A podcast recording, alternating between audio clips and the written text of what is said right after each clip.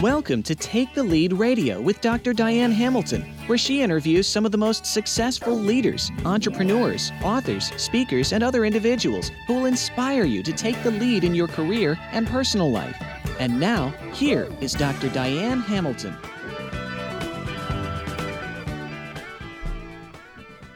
Welcome to Take the Lead Radio. This is Dr. Diane Hamilton, and I'm so glad you joined us today because we have Kent Billingsley and Sean Rosensteel here. Kent is the founder and president of Revenue Growth Company, and Sean is the author of The School of Intentional Living. We're going to have a great conversation, so I hope you stay tuned, and we'll be back right after this. Are you interested in finding out more about how HR professionals or leadership consultants can become certified to give the groundbreaking new Curiosity Code Index assessment? The certification program will provide the ability to administer the assessment at reduced rates. Participants will learn how to interpret the results of the CCI, as well as how to deliver an innovation plan workshop designed to improve curiosity, engagement, innovation, and productivity. To find out more, go to curiositycode.com. I am here with Kent Billingsley, who is the founder and president of the Revenue Growth Company. He has become America's growth, growth revenue architect by helping thousands of entrepreneurs and CEOs generate several billion in new sales, as well as tens of billions in new revenue and profits for large organizations. It's so nice to have you here. Oh, thank you so much. Well, I was looking forward to this, Kent. I'm, I'm, you know, it's a little bit different to talk about revenue growth, and I noticed you have that as a registered trademark.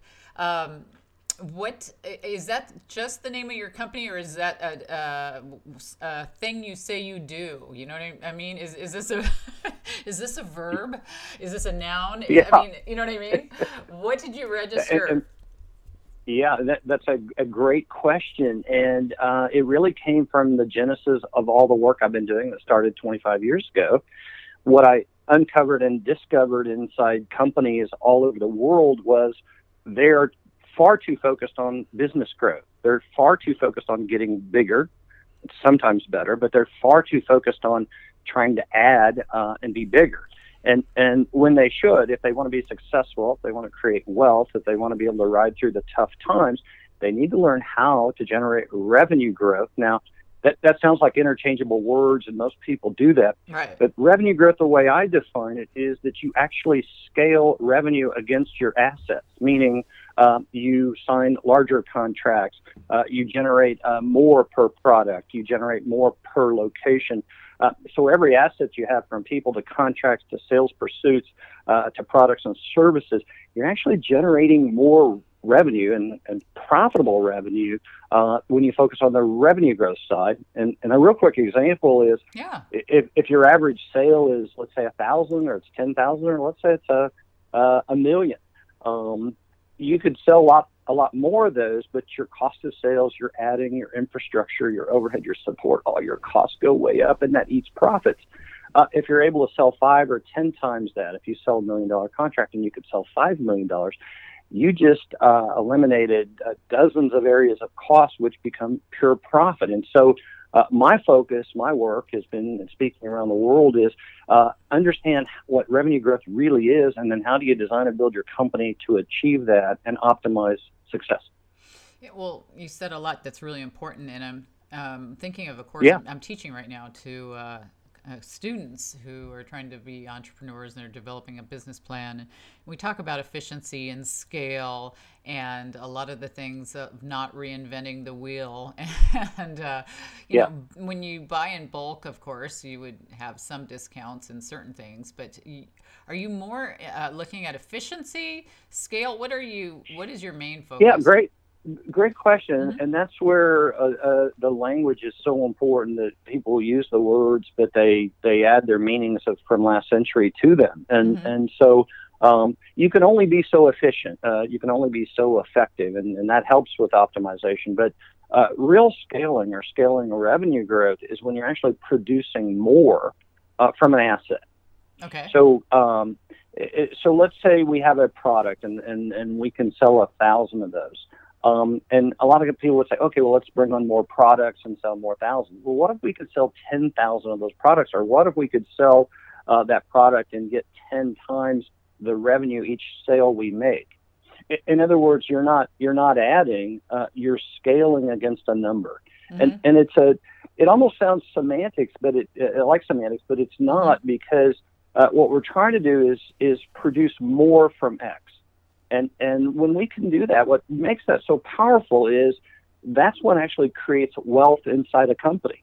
Right. And, and, when we when we don't have to spend more time, resources, more dollars, uh, more of anything to generate X, um, that all becomes pure profit or cash on hand, cash flow, or working capital. That's what creates wealth.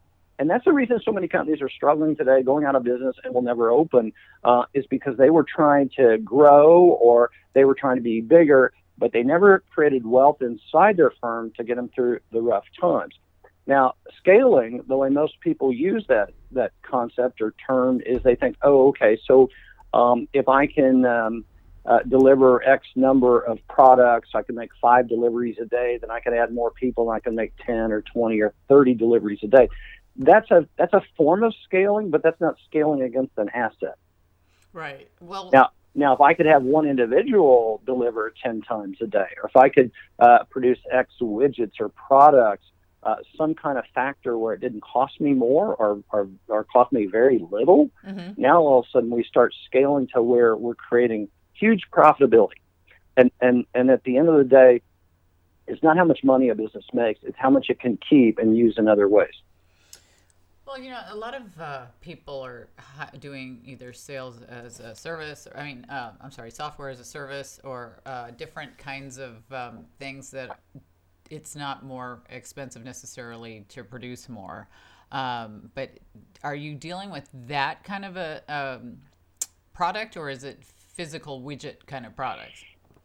So it, it really doesn't matter, and mm-hmm. uh, whether it's uh, brick and mortar retail, uh, it's a, a, cyber offering or digital offering, mm-hmm. Uh, really any anything can be scaled more. If, if if we talk about and clients that have been in the retail space, if if we could generate more per store without opening more stores, we didn't increase our infrastructure. We may have increased our headcount a little bit, mm-hmm. uh, but we didn't increase our overall infrastructure, our management, our travel, all the other things as you open more stores. So what we're trying to do is is is not um, one of the things, and this would be good for your students or who you're helping, mm-hmm. um, is to understand the difference between in- incremental success and optimization. Okay and and, op, and and incremental is where each year, each quarter we add, we we increase uh, uh, right. by some percentage. Optimization is when you maximize uh, uh, your production of everything using the least amount of resources doing it. Yeah, so, yeah. An example, an example in sales. So. Um, I've got hundreds of, of case studies of where if a salesperson's quota was a million dollars for the year for the quarter, and and in one case, uh, we helped a salesperson sell thirteen million dollars in one quarter. They wow. just did the work of capped? twelve other salespeople. Oh, and no cap. yeah, when I when I re-engineer you comp programs, I've been in sales. Go ahead. Oh, oh uh, I'll just go ahead and share. They actually worked for me. This this particular ah. case study. Uh-huh. They uh, the commission check was eight hundred sixty four thousand dollars. Wow. What was it? What was the product? Uh, this was software. This is network uh-huh. management software. Uh-huh.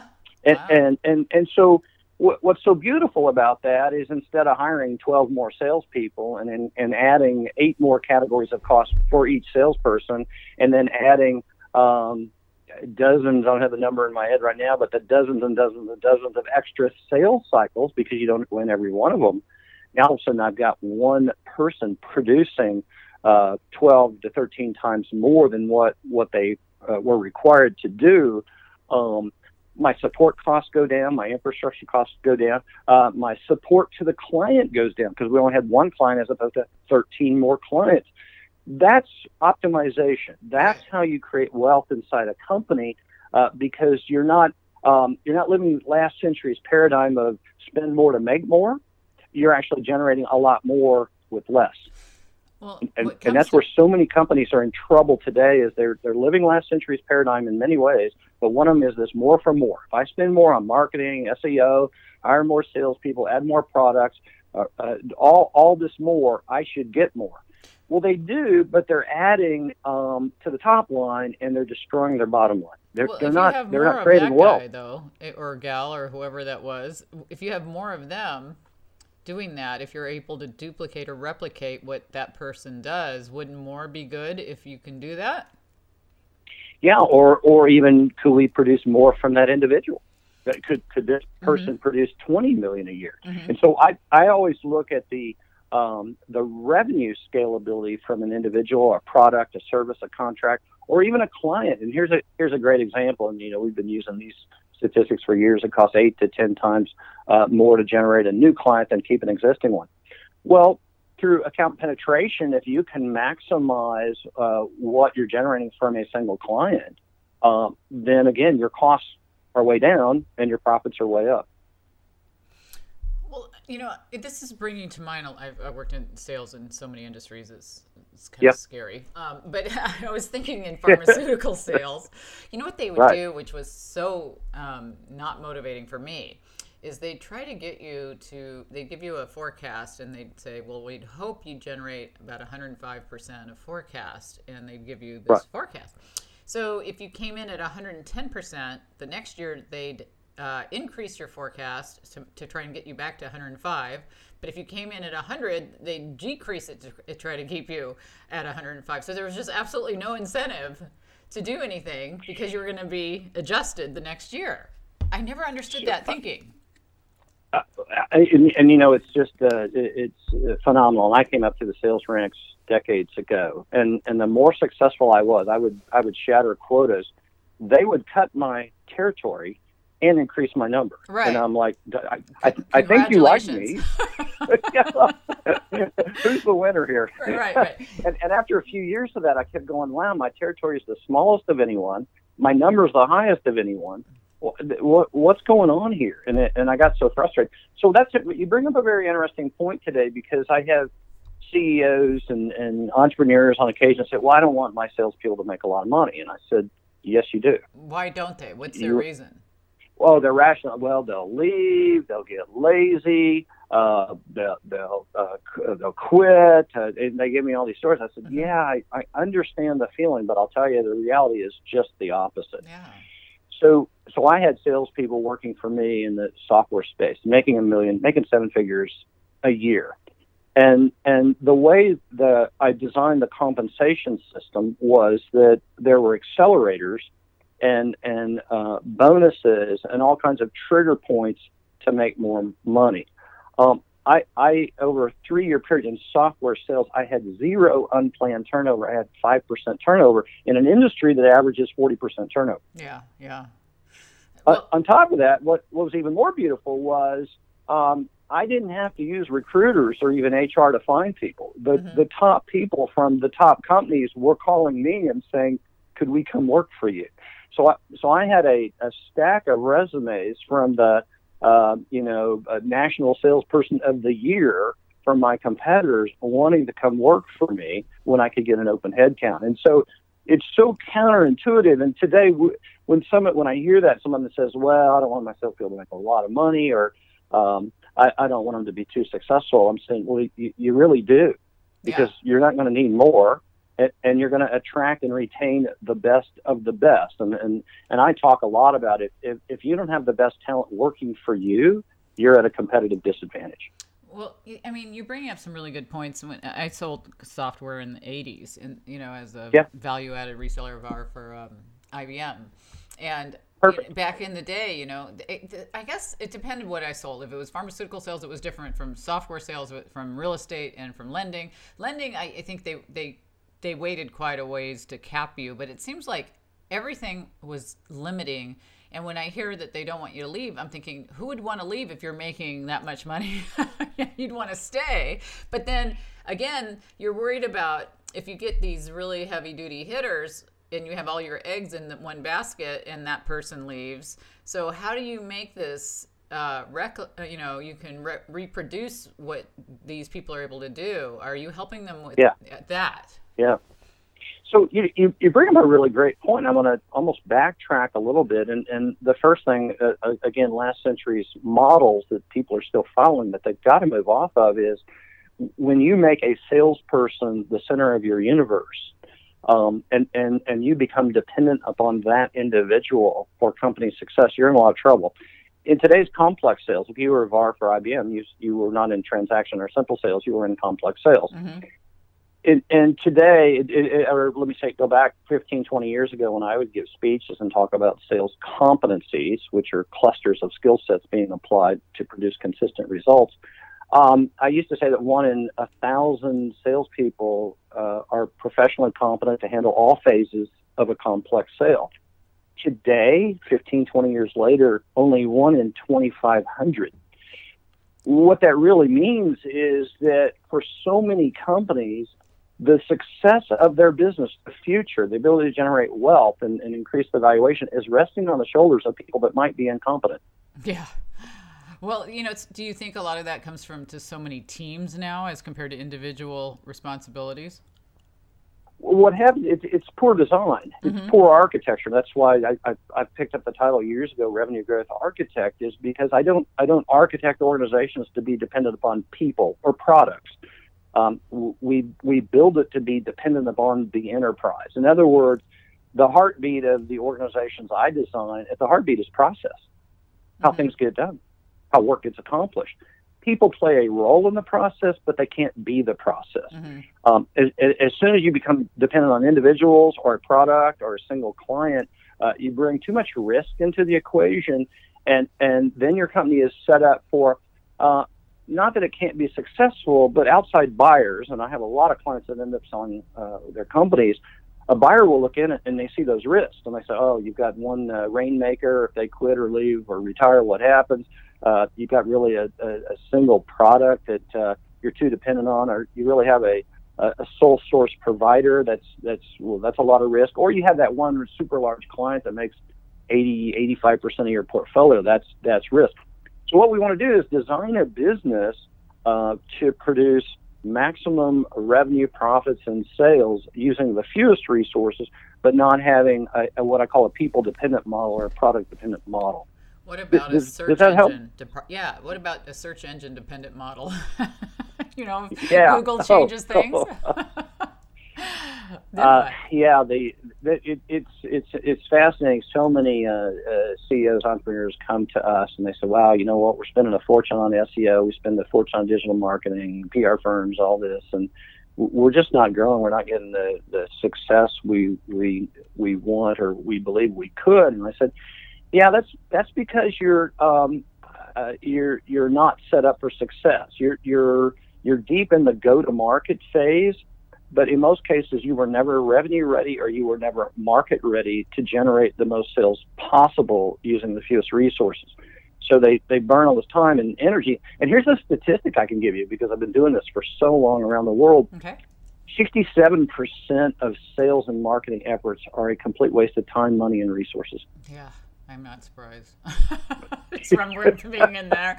Well, you know, having worked in real estate and lending, you know, you, you, when you're, uh-huh. especially a small uh, entrepreneur kind of thing, jobs, you know, where you're yeah. just kind of um, working as a solopreneur and that kind of things. I, I, see a lot of people who throw a lot of money at different ad campaigns, at different things, and you know, they try doing A/B testing, they try doing stuff, uh, but right. it, there's just what's the biggest mistakes? I mean, what are you seeing people, especially like the solo entrepreneur, solopreneurs, yeah. people like who are maybe speakers or they're trying to get consulting gigs or they're, you know, what, what do you think the biggest mistake those kind of people make? Yeah, and, and you know what? It's fascinating that it holds true whether you're a billion dollar mature organization, international, multinational, or you're an, an individual entrepreneur starting up a business. It, it, it holds true. I've identified over the years there's really four phases to optimizing wealth with your products and services. And that, that first phase is becoming revenue ready. And, and what that means, a couple of the, the key principles in there are uh, identifying a fundamental marketplace problem that's not being solved or is underserved, and then building a unique model uh, uh, to satisfy that, doing something different or unique that no one else is providing to satisfy that and then identifying the revenue streams that can turn that into money. That that's revenue ready, and that's really a validation phase. And, and what's so fascinating is I'll go into companies that have been around for 20, 30 years, and I have to go back and, and, and ask, what is the FMP? What's the fundamental marketplace problem you're solving? And they can't tell me. Hmm. They just, well, we've been offering this service for years and years, and, and so you know we just we're just trying to grow. And I'm saying, well, but that's the problem. You're you're either either detached or unattached to what was broken or is not broken today. And it's kind of like having a, a, a boat on the ocean without a rudder. You're, you're just going to slide all over the place. Right. So that's the first phase that sets up companies and entrepreneurs for underperformance. Uh, the next, now here's what's interesting is, is most uh, leaders, entrepreneurs, CEOs, as soon as they uh, figure out a product or service, they go to market. Well, they skip this phase, this second phase that's so critical. Um, and I call it the market ready phase. And, and in market ready, after revenue ready, market ready it means our, our targeting, our packaging, our messaging, and our pricing. It, answering these real strategic questions who, what, where, when, why, and how, um, so that we can attract the most business possible using the fewest resources and humans doing it. Right. No, nobody wants to do this phase. No, nobody wants to go through this. And when I start that phase with targeting questions, um, tell me about your demographics, tell me about your psychographics, and tell me about the characteristics of your perfect client profile. They can't tell me. Mm-hmm. They can't tell me really who buys or why they buy or who they want to buy. And and I'm so so okay. So it doesn't matter who buys, and then you end up taking whoever you can get. You end up making up a portfolio of uh, average or good clients versus the best of the best. And then that's where I tell a lot of people, you have to learn that you're going to win with winners. If you try to build a company based on losers or, or low quality clients, you're going to pay a fortune to support them, service them, keep them, retain them, meet their expectations. That's all. That's all profit. That's all money. Um, and again, you're not going to be creating a wealth. You might be running a business, but you'll never make serious money with it. So those two phases are what sets up go to market. And so the ones you mentioned, such as a speaker or an entrepreneur, mm-hmm. a, a new product or service, if they don't work through those two phases and they go into go to market, um, go to market phase where you market, sell, you partner, you build a pipeline, uh, that that becomes a money shredder and, and, and now you're just burning time, you're spinning, uh, you're frustrated, it's stressful, uh, the inconsistencies, the low profitability, uh, the inability to forecast or predict, all those horrific things that, that everybody experiences, in almost all cases, I can tie those back to a failure point in being revenue ready or market ready. So, what should they be asking themselves uh, if, if they're not making the money they want. Those type of uh, yeah, they, they they they they should go back and and, and say, you know what, it, what is the problem I'm really trying to solve? What what's the fundamental marketplace problem? And I'll give you an example. I can use my business because okay. it, it, I, I, there's just so many examples. But when I started this firm 20 years ago, I said, what's the problem? What's what's broken? Well, the market doesn't need more trainers, coaches, consultants, all that. Right what the market what the market and, and and they don't need any they don't need more people speakers books telling them how to grow their business and how to spend money to make money yeah. what they need is a solution that teaches them how do you make money without spending money how, how do you double and triple your sales revenue and profits and not spend another dollar dime or hour doing it that that's the problem that wasn't being solved mm-hmm. um, and and and it's so frustrating for people today even yourself you're saying boy, how do I double or triple the size of this, but not spend more time or money doing it? Uh, help me with that, and I'll I'll knock down your door. Um, and I'm going to push the envelope even further next year. To give you an example, uh, to when to when as the provider you take on more risk. Next year, I'm going to offer guaranteed results programs, not not satisfaction, but uh, if you're in one of our programs, or group programs, and, and you don't generate back the revenue that you've invested in the program, here's your check back. Here's your money. We'll guarantee, we will guarantee results so that you absolutely, as a client, have no risk. Right, right. That's that's where the world's going, and that, and that's where either the world is forcing companies to take away the risk. In other words, offer it to me for free. Right. Or or you can be proactive and say, I'll I'll go ahead and take all the risk now for you because I want to differentiate. And that's that's where it's so important. And, and, and back to answer your question is entrepreneurs and business owners, they have to say, what is it unique about my model? What am I doing that differentiates, that brings more value uh, to the clients. And and uh, I, sometimes in speeches and workshops, I walk through examples of the pizza industry, and I talk through uh, a Pizza Hut. Uh, their value add was a dedicated building to pizza. Mm-hmm. I thought that, that was the greatest thing ever when I was a kid. But then, uh, I, you know, now other companies didn't come along and say, okay, well, we'll duplicate that. Other companies came along and said, wow, this is an explosive industry. For me to make money, I've got to offer a different uh, model. And, and so now all of a sudden, yeah, Domino's. Domino's said, you don't even have to get dressed up and go out and sit in the building. We'll bring the pizza to you. Right. And, and, and so in this case, they're saying, um, our, uh, we're, we're going to uh, fight it out on delivery. Well, then uh, Papa John's comes comes along and they go, hmm, well, we don't want to build uh, buildings where people can sit and eat because they're expensive. It's infrastructure. You got to have labor. You got to have waiters. Blah blah blah. And we don't want to fight it out in delivery because you can't do it 30 minutes or less, or you're going to cause wrecks and be sued for the liability. So Papa John said, hmm, we're going to fight it out on quality. We're we're going to offer the highest quality, not frozen, not not sugared down sauce and all that. We're going to offer the highest quality, and we're actually going to put it in our tagline: better ingredients, better pizza. Pizza Hut sued them, and and they went through the court system, and Papa John's won. Papa John's won that they offer, and, and this is a different approach on a model. Now, now if you're uh, sitting back and saying, "Hmm, how do I go after the forty billion or hundred billion dollar pizza industry?" We have to come at it today from a different model. I and got it, in our city, yeah. And I this know is what how, it is. See, this, Can I guess? Yeah, go ahead. They'll come and feed it to you in bed next, right? that would be my my choice. Yep. All right, go ahead. Yeah, well, Sorry. you know they they talk they talk about making it at your door, a piece of truck, but uh-huh. you know that's got coding issues and things like. But in our city, we have a company, and I'll give you the name of just a little bit, but a company that came along and said, "Hmm, okay, let's not fight it out on uh, on on on uh, brick and mortar. Let's not fight it out on uh, dash to door. Let's not fight it out on uh, quality because those those areas have all been attacked. But let's fight it out in another way. And, and these smart people stepped back and said, let's borrow from supermarkets and let's borrow from Subway and allow people to come in and customize their own pizza through like an assembly line process like Subway. Right. And they can take and bake. Well, two things happen because most people were looking at the pizza industry and saying, I would never fight it out in that business because it's just so uh, saturated. Right. Not just the business, but the cheese. And, and, and so these guys came along and said, yeah, but the industry's growing so fast. There's got to be a way to make money. And they said, we'll use a different model. We'll do a take and bake model. And two beautiful things happen. One of them is they don't need ovens in their stores. So their footprint is smaller and they don't need to hire people that can manage ovens and deal with the dangers and liability of hot uh, devices inside the company. All right. But an even more a more beautiful thing happened, and I think it's by state. But in our state, if you own a grocery item, there's no tax.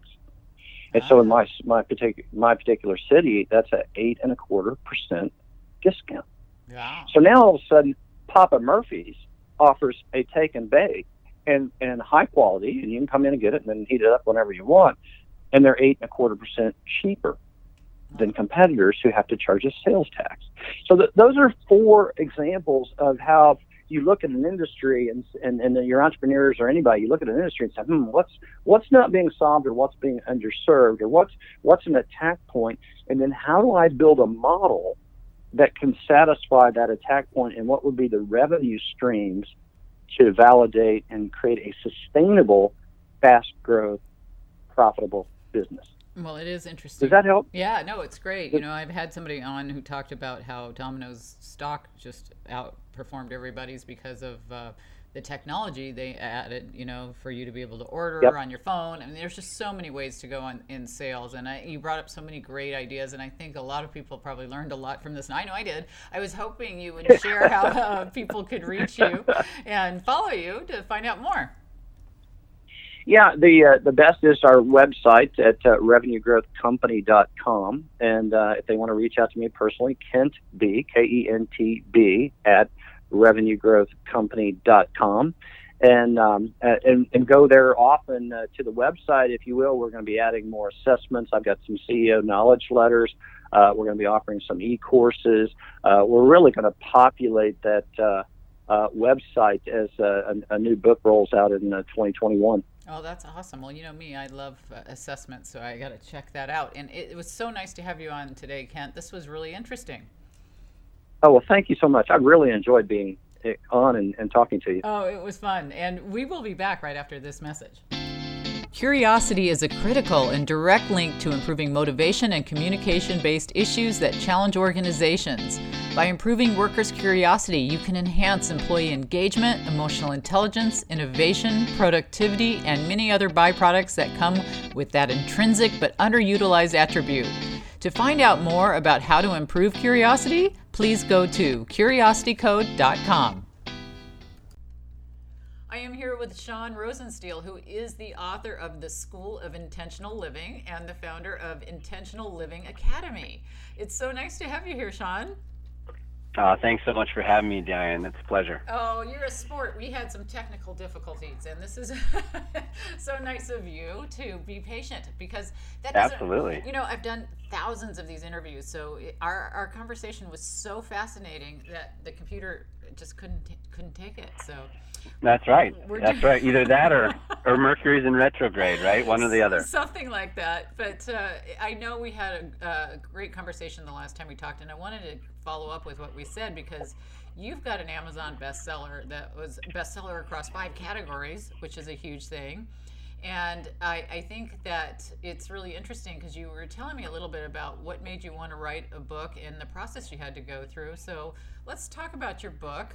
Uh, and it's called the intention. What? give me the name of your book. I want to make sure it's still the intentional living. Uh, it's called the School of Intentional Living. School of yep. Intentional Living. Okay, because I I know you have the Intentional Living Academy that you do in conjunction with uh-huh. what, what, you write yep. about. So we'll talk about the the Intentional Living Academy later. But tell me about the the School of Intentional Living.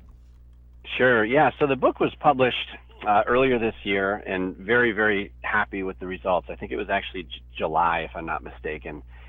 Um, and I, I, think what what really stemmed the whole um, desire to write a book was 10 years ago, uh, in my late 20s, I went bankrupt.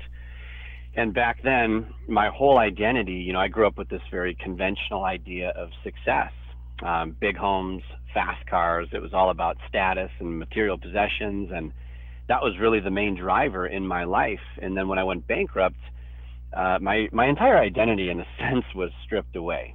Right, yeah, like right. I, I thought I was all of these things. So when I went bankrupt, it was a real wake up call uh, for me, and I feel very fortunate because at that time it was exactly one month before my wedding date. Yeah. So it was a little bit of a challenging time. However, I do look back on it as a bit of a blessing. I mean, I experienced that event at a time in my life where I could afford to make those mistakes, right? Right. Um, fast forward the tape 10 years later, and, and luckily, um, my fiance at the time really gave me the confidence that I wasn't able to give myself at the time. She hung in there, yeah. which was a big blessing. And, you know, now we find ourselves doing better, and we have three beautiful children, seven and under. And, you know, it's amazing how much can transpire over a 10 year period, right? Um, but I think that was a real blessing for me because it shifted me so much. I mean, I, I really lost my entire identity. I kind of questioned this idea of conventional living and conventional success and are the things that I've really organize my whole entire life around do those truly matter to me i know they matter to my to my environment and to my peers and to my influences but i've never really been taught what to decide I want out of life and how to define success based on my unique values and circumstances and situation. Um, so it was a real wake up call. And I think, by the way, I think a lot of us are experiencing that right now. I mean, a lot of us have, have lost loved ones recently. We've, we've lost our jobs or that financial security. We, you know, this pandemic, I think, is, is shaking us out of our daily routine. We've lost comfort and convenience and certainty in many ways. So I think that's one of the reasons the book has done as well as it's done is because a lot of people are kind of coming up for air and saying, well, you know, what, what does intentional living look like for me? Like, I want to live more intentionally moving forward. I've been going through the motions for a while. And uh, what does this look like for me?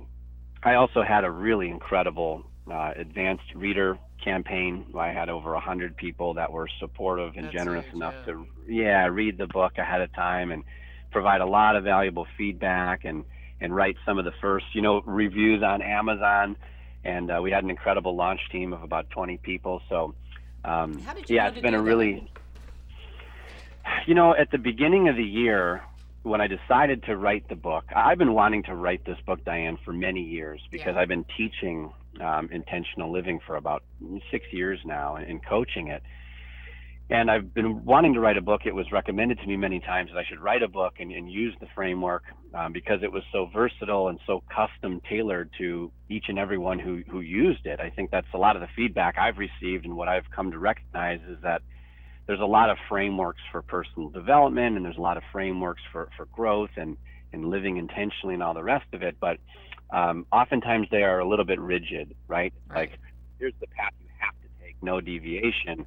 And mine's a little bit more fluid. It's a little bit more flexible. I actually encourage people to to take my discovery and take my approach and really make it work for them based on where they are in life, the stage in life that they're at, what's important to them, and, and I kind of take them through a discovery.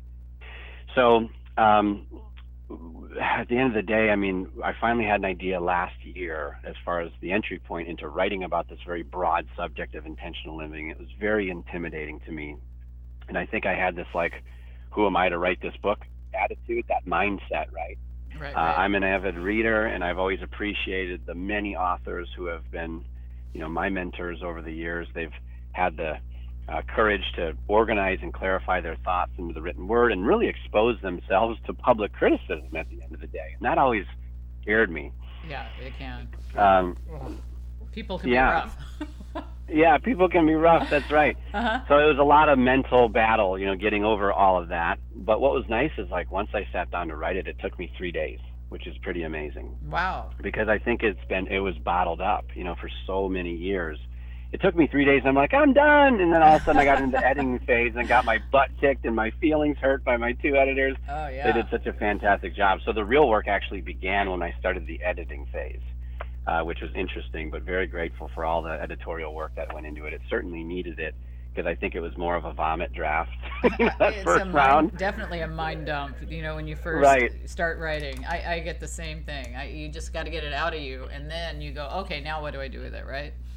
Exactly, exactly. So at the beginning of the year, I set this goal to publish a book, and, and that was kind of my goal. And I was, I'm a big, I'm really into goal setting and, and finding out the reasons why, you know, the reasons behind the goals, the purpose behind the goals, and really trying to stack those motivators on top of the goals I set. Because I used to be horrible at setting goals for myself. I mean, I used to really set very what I would call like impotent goals, right? And now I've I've learned over the years to set very potent goals that will propel me and really fuel me and motivate me intrinsically to to advance in the direction of whatever those dreams look like. So at the beginning of the year, I said, okay, uh, this year is the year I'm going to publish a book. And then a few weeks later, I'm like, you know what? That's just not enough. And I, I shifted that and I said, I want to publish a bestseller. Um, so the moment I shifted that focus from publishing a book to publishing a bestseller, I recognized early in the year that, oh my gosh, I need to learn book marketing. Yeah. There's a I lot I need to to learn it. how to market. There's a lot to it. So when I, you know, at the end of the, you know, now on the other side of this entire project, I see it as like six primary phases. I do intend to write a book again. I'm probably going to focus on this intentional living topic for a few years because I think it, it, it deserves my time and attention. Yeah. I think it's that important enough. Um, so while I have a bunch of other ideas to write books, I, I'm probably not going to go there for a few years. However, I do see that there are about six phases. So for any listener who's interested in, in writing a book, hopefully this can help. I went through like this planning and outlining phase. Then you move into the writing phase, then the editorial phase, then you move into design. You know, now all of a sudden it's like, ooh, I thought the worst was over. I need to decide on the title. I need to decide on on the subtitle. I need to get the cover artwork done. Like there's some inside, you know, outside flaps, all that stuff. So you move into design, then you move into publishing, and then there's that last sixth and final phase, which is marketing. So by shifting the, hard goal part. up front, Mhm. yeah, back in early January from publishing a book to publishing a bestseller, I it kind of just triggered me, and I realized, oh gosh, I better figure out how to market books. Um, I've been studying entrepreneur, entrepreneurship and marketing for 15 years, but I've never actually looked into how do I market a book. So I started taking training. I joined a, a mastermind, which was very helpful. I read probably two dozen books on how to market books. Yeah. Uh, so I learned a lot of that along the way. You know, as I was moving from one of these phases to the next, in the background, I was learning kind of the art and science and some of the best of breed practices, book marketing, which really helped me anticipate. Okay, once the book publishes, you're not done. Um, yeah. That's where the hard work begins because now you have to, you know, sustain your message and, and so to speak, and you have to continue moving copies. So I knew right away that I wanted to create an advanced reader campaign, and, and I had about a hundred or so people in that database. And I thought, okay, I know close friends and family that are interested in in growth and, and, and purpose and living intentionally. Um, you know, they might be good readers. So luckily they were, you know, most people accepted the invitation to get an advanced copy of the book a few months early with the understanding that hopefully they could write a review during the launch week. And then I actually took from that group of 100 people, there was about 20 of them, uh, about 20% of them who were nice enough to, um, who were nice enough to agree to help my wife and I ultimately uh, manage the launch. So we kind of called that the launch team, and they did a lot of things on social media and uh, just really created a bunch of good momentum behind launch week, which was great. But then, of course, there's post-launch, right? And a lot of authors. Right, right. I mean, you you you've probably, hopefully not, but maybe you've experienced this. Like I learned about the launch hangover, right? And I learned about this ahead of time. And it's like you launch your book, there's a ton of buzz, right? And you get done with the first 72 hours, the first week or so of launch, and all of a sudden you experience this hangover, like sales fall off a cliff, right? Uh, so I knew I needed to learn different strategies to sustain the book sales over the long term and I think that's really helped. I mean, I, the book has been published now for I believe a little over 90 days. It was late July when it published, and I think we're up to like the 3,500 or even 4,000 copy mark, which for me, like a little self-published author, yeah, that's um, with no like big agency publisher team behind me, I, am really happy with with those results. Well, I think it's really um, interesting what you write about as well, you know, and I think that, you know, your experience kind of reminded me when I had uh, a conversation with, um, oh, uh, I'm thinking of Rich Karlgaard, who wrote Late Bloomers. Uh, yes. Big guy at, at Forbes, you know, and he yes. had written this great book. And it was all talking about, and writing, he wrote about just people who don't necessarily hit their big mark and their big idea and it right in their 20s and you know if you don't get into harvard by a certain age they don't just write it off like it's over right you know right. i mean and yep. I, I, think that it ties into your message you know Some, sometimes you hit bankruptcy sometimes you hit these snags that kind of are eye openers that lead to your big late blooming thing later. And uh, sure. So sure. So, but you in your book, I saw some of the ideas you you write about the difference between being proactive and reactive, and obviously you're going to be reactive to a, um, a bankruptcy. But how did that change you to make you be more proactive in the future? Yeah, I think for for so many years, I mean, late teenage years and throughout basically my entire 20s, I, I was just making very negligent and very complacent decisions, and I was kind of letting my environment and my peers influence what I believed was important at the time. And I think it's very easy, uh, uh you know, if you if you live what I would call like a conventional life, where you you know go to school, you move beyond school, get that job um, you know, maybe you settle down, start a family, hope that someday you'll experience this, you know, cozy retirement. If you look at the stats, it's not pretty. Right. Um, right. That that that template, so to speak, unfortunately, isn't working as well as maybe it once did a few decades ago. And and for me, like the key to living a successful life, no matter how you define success, we're all unique and we're all different but for me, the key to living a successful life is moving from that place of conventional living to intentional living. Right, right. And that was the real wake up call. That that's what really, you know, that was the pivotal moment in my life when I really started to discover what mattered to me and how can I align my actions and behaviors and decisions with some of my values and some of the, you know, goals that I wanted to um, pursue in life. And I think when we live proactively, when we when we live from that place of okay, I'm going to not I don't want to use the word control because you know none of us are really in right. control, you it's know. Yeah. So that that's uh-huh. kind of a sensitive word, but when some of us can start to design environments that are conducive to our success, when some, when when we can start to, you know, very loosely plan the upcoming week for ourselves instead of just you know rum, rolling into Monday and just reacting all day to the demands, and all of a sudden we, you know, hit the end of the week, Friday comes up, and we're like, what just happened? Or hey, I didn't accomplish anything that I set out to do this week. That's very reactive, and it's very easy right. to live in reactivity. I think uh, for many of us, that's kind of our default mode. And so making that shift to living a more proactive life and, and, and, commanding our environments and deciding what matters to us and actually scheduling out some of our highest priorities on our calendar and minimizing our distractions, like our whole world can change. I mean, there's like a whole new world out there that I never realized existed before I started to, you know, command some of these things in my own life. Well, you, you wrote about simple ways to eliminate distractions, and I'm curious what you had for uh, advice you give in that respect. Sure. Yeah. Well, I, I call you know I call them weapons of mass distraction. I mean, here we are, Diane. You know, like living in the information age. What's fascinating is that like we have more wisdom. We have access to more wisdom in the palm of our hands via these smartphones than you know previous generations did. I mean, their their access was limited to the shelves at the local library, right? So we have this incredible responsibility, and I appreciate the fact that maybe 98% of the information out there on the internet may not be conducive to our growth or improving ourselves as you know human and spiritual beings. Like I appreciate that, mm-hmm. but but the fact of the matter is there is access to great great great information, but we need to know what we what we want, what we need. We need to know where our weaknesses are. We need to know you know what strengths we want to improve upon and build over time, what skill sets so I think there's a lot of awareness there, you know, ahead of time. But unfortunately, what comes with that is a lot of distraction. And what was it back in the 1840s? They called it the gold rush, right, out right. in California. And right now, I feel like this age, my prediction is it's going to be known as the attention rush. I mean, everybody, everything, every business is after your attention 24 7. And there's that old, you know, fancy quote we have to stand guard at the doors of our mind.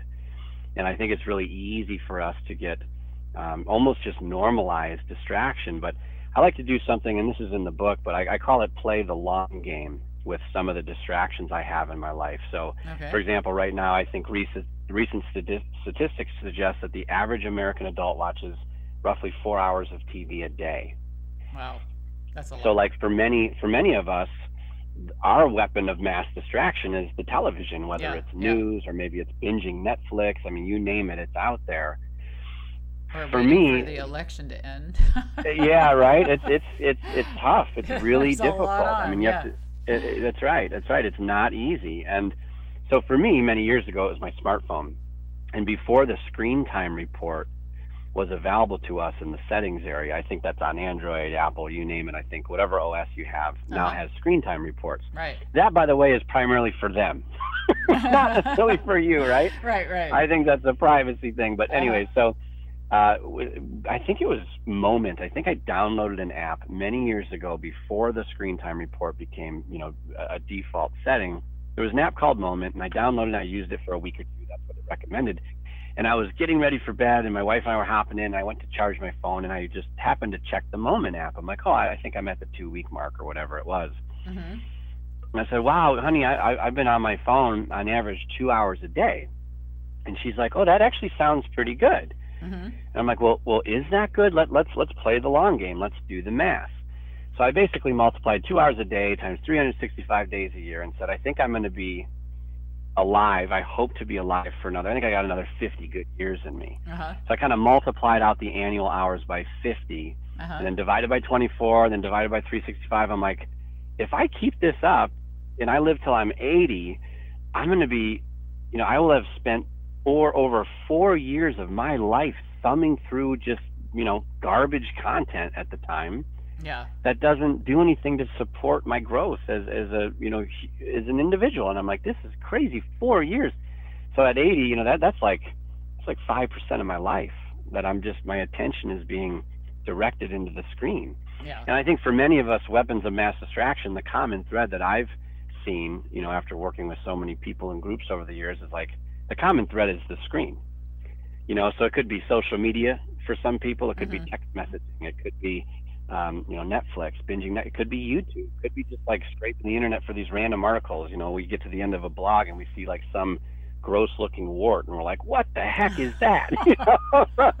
it Yeah. could be anything Yeah, and i think we have to be aware of some of these things and kind of take take some accountability for ourselves and say look if i don't make some of these changes you know what does this look like if i play the long game? What does this look like over the next year five years ten years? And what that does i think is it just gives us some good um, indication of if we don't make a shift and if we don't get more control over some of these distractions that we truly can control in our lives. Um, you know what what's the net effect of that? And Right. we talked briefly about mindset carol Right. dweck and Right, you know deficiency versus um, uh, growth motivation hmm right? So i think what that awareness does is it helps us to kind of use that deficiency motivation to our advantage. And because oftentimes we weigh i think sometimes we want to make a change in life whether it's in our health wealth relationships like many of us want to make changes and we, we weigh the risks. We assess the risks of making some of these big changes and we decide it's safer and more comfortable to stay put. But what we fail to do is we fail to play the long game with staying put. Well let's also assess the risk of what my life looks Yeah. like in five additional Opportunity years. cost, right? that's right. I, exactly. Opportunity cost. Hmm that's absolutely right. So I think that's an important distinction is, you know, when we're weighing making changes here, it's like, well, we should also assess fairly and also weigh the, the cost of not doing anything. Right? Yeah, I think you bring up some very important points about, you know, you mentioned before the weaknesses and, and opportunities and different things. You know, I often have my students do a personal SWOT analysis when we're doing Mm. certain things, and actually, I've incorporated per, a SWOT sort of exercise in my um, curiosity training. And I, I think that once you recognize the, the threats and weaknesses, then you can kind of overcome them by creating actionable ways, you know, items that you can develop goals that are smart goals and and reach the next level. And I know you do a lot of uh, helping people in your academy, and you discuss you know intentional living there as well. I'm, curious, uh, how big are these events that you or your academy? Is this a uh, like a mastermind? Is it something that people attend through webinar? Is it what, what exactly is the Intentional Living Academy, and who is your clientele? Is there a certain age Sure. group or a certain group that you uh, focus on?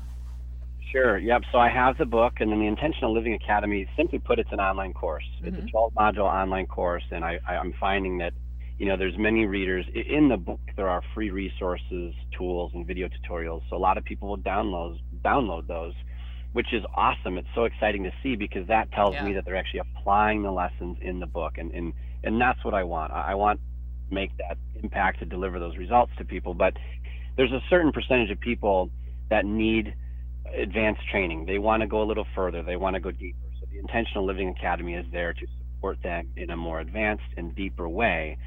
And then what I've also realized is that there's a lot of people who in, uh, appreciate and value community and camaraderie and more uh, personalized coaching and ultimately accountability. You know, many of us will read books and we love what's in there, but then it's like, are we really going to be disciplined and accountable enough to schedule implementing what's in the book in our life?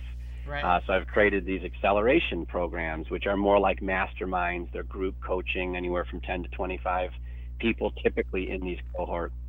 And uh, that that's been a really exciting thing because that's where I do get to deliver, you know, even more advanced training, and we get to do some some meditations and some mindset exercises and, and things of that nature together as a group.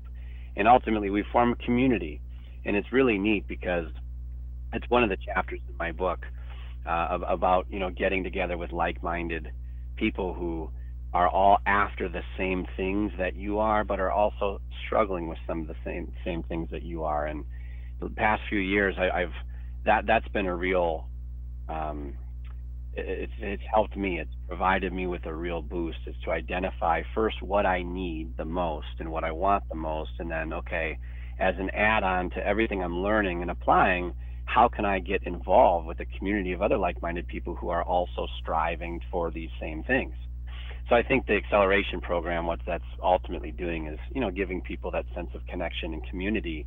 And I think right now more than ever, due to quarantine and isolation, I mean, I'm seeing community being valued more than it's ever been, at least in my lifetime. You know. Yeah, yeah. Well, you know, I know you you write about a lot of things that. Uh, are so important that you say we've already learned some of these things and lessons, but sometimes we don't uh, utilize them and, and approach them as we should. And I think that your book is really fascinating in the work you do in your academy.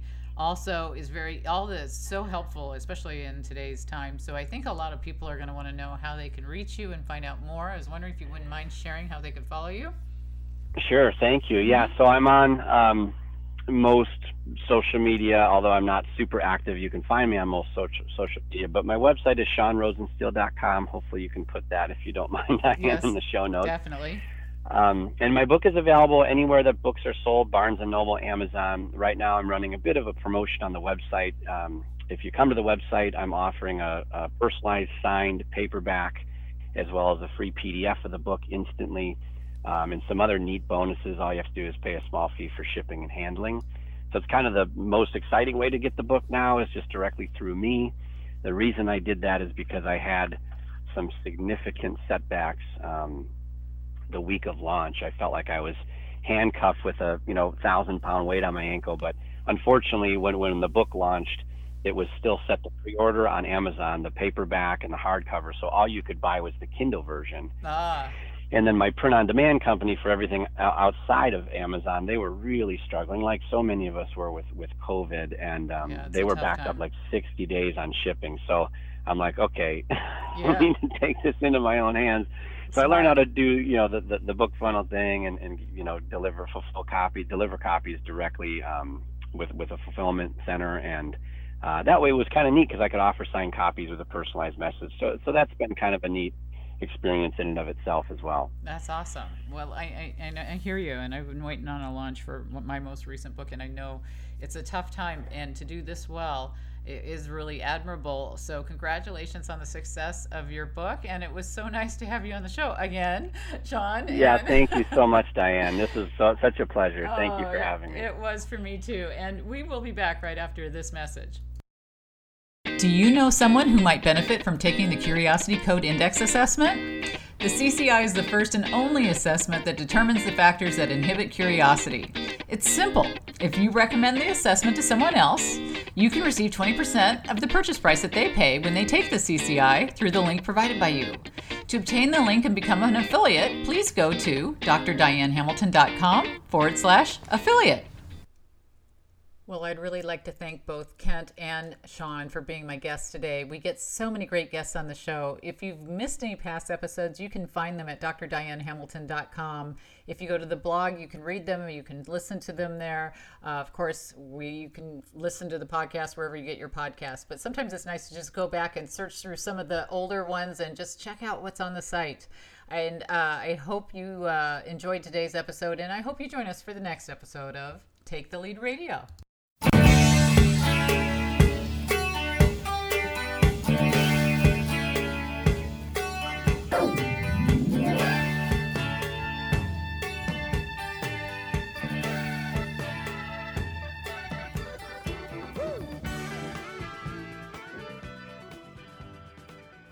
You've been listening to Take the Lead with Dr. Diane Hamilton on C Suite Radio.